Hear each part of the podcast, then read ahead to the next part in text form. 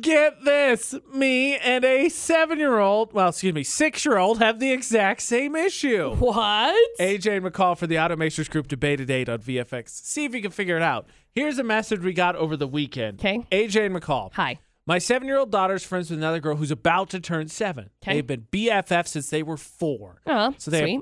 had plenty of play dates and sleepovers. And when COVID kicked in, we got them on Kid Messenger so they could video chat with each other. Okay. As I've listened to these video chats, I've noticed that the uh, friend has been swearing. We'll drop occasional of the serious ones, you Oh, know, no. the F and S words. Okay. Now, when she does say these words, my daughter will tell it's a bad word and she shouldn't say it. My daughter knows we don't say these words. I'm just concerned that the constant exposure to these words will wear her down and they may start popping out. I just can't decide if I should say something to this other girl's mom or not. Clearly, she's hearing them from somewhere. Right. I would want another mom to tell me if my daughter was swearing, but is this my place to say anything? Yes. If I actually get this girl in trouble, and might interrupt her video chats with my daughter, and that would break my daughter's heart should I get involved. wow. There's, there's some serious sincerity right there. The I heard it. I was like, oh, I feel I'm filled with love. As a parent, I'm speaking from not being a parent. Of course. Okay. So Very important.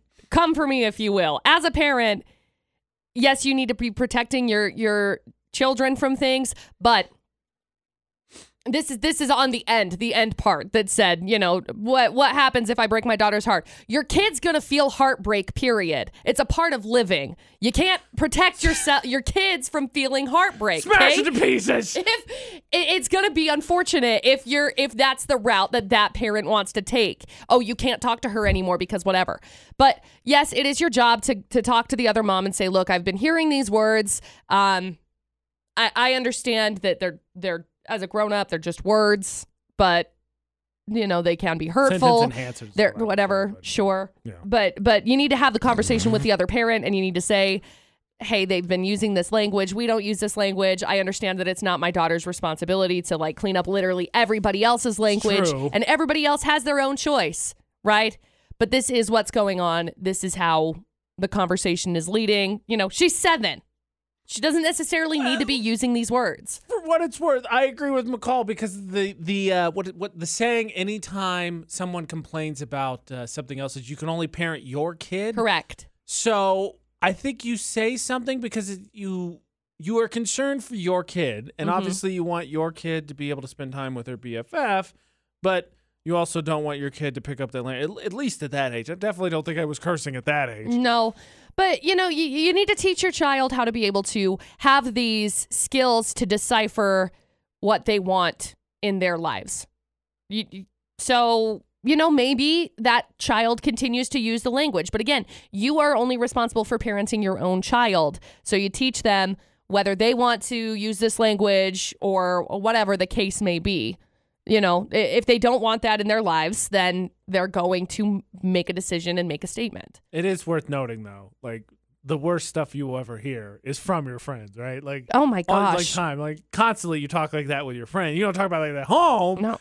And I always think it's a weird juxtaposition of when you let that first one slip because you occasionally do it. Because for me uh, specifically, like talk like that with my friends and go home, can't talk like that, and then occasionally it kind of bleeds over because you talk like it all the time, and you let it slip, and you're like, oh no, am I allowed to say this now? And then eventually, I think there's just a I mean, I guess we're here. that's you know, that's when that's when children learn how to mask and how to be able to create alternate personas for themselves. You need that you need your home to be a comfortable position so that they can actually be who they are 100% of the time. Like just I'm not saying that they whatever.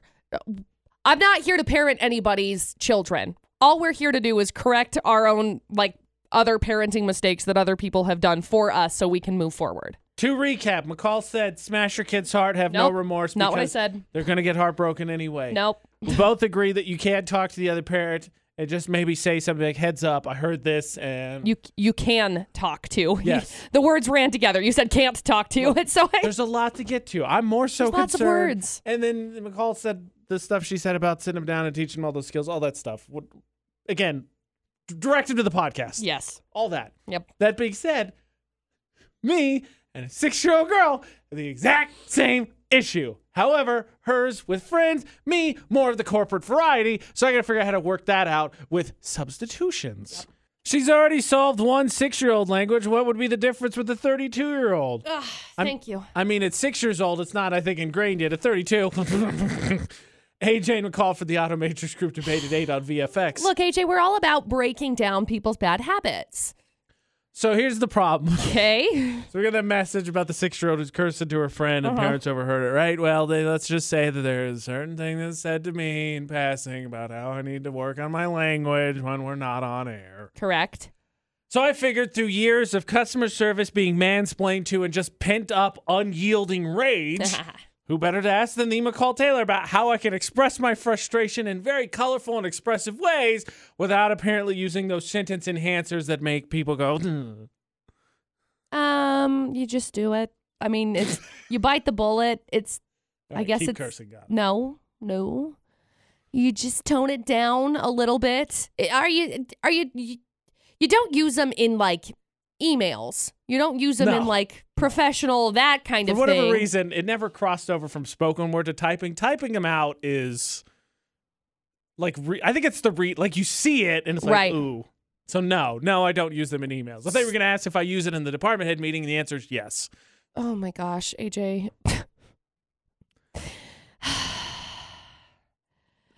he doesn't have any words. He doesn't have any words. Look, I was I was over here trying to figure out how to help you, and I feel like it's almost too far. I don't know how to. Help I just can't wait till one of our coworkers sends a message to our show, which is basically is I just cut him off at the pass. So we have this one coworker who, at every chance possible, just uses every curse word ever. I heard you deal with that six year old. I'm just wondering See, what would you here's- say?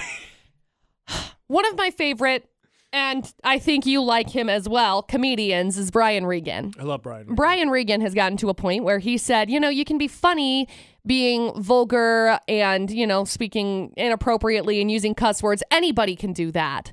What it comes down to is actually trying to twist it and be funny without having to use those things. So it you know, that's how we look at the show, right? We've had this conversation Well, before. Yes, We- but also like nothing feels great like not getting fined ten thousand dollars. Correct. But, you know, we we've looked at it through this lens. Now look at it through the lens of like where we're at. Really, really. Yep. The, the challenge seems like the way you would go. You would turn the game for the six-year-old, and instead you had this whole mature response about how you have conversations about teaching them the skills to deal with this stuff or whatever. And the response to me is like, "Let's make a game." Yeah. AJ, this is how we were parented. I'm trying to parent you how we were parented, okay? Like this what what would you like me to do? You probably should go to therapy and figure out why that's your outlet. Is that what you wanted? No, I, I could no. Okay. I mean, I wouldn't agree with that. I, I think that it's just a Everybody's going to do whatever Shove. Look, everybody's going to do whatever they're going to do anyway. You you're responsible for uh, your own self and you're not responsible for other people's reactions to the way that you whatever speak. However, that also means that you are not responsible if like I don't know, you get fired because of language. Like it's just it's a matter of I think there's a few memos before that I would assume so. conversation to mhm. sit down I right would- up there, like, oh, this is kind of getting serious. I would assume so, but you know, it's something that you need to reel back. If you want to reel it back, reel it back. You have the tools capable, or the, you have the capacity to be able to just reel it back. It's just a choice.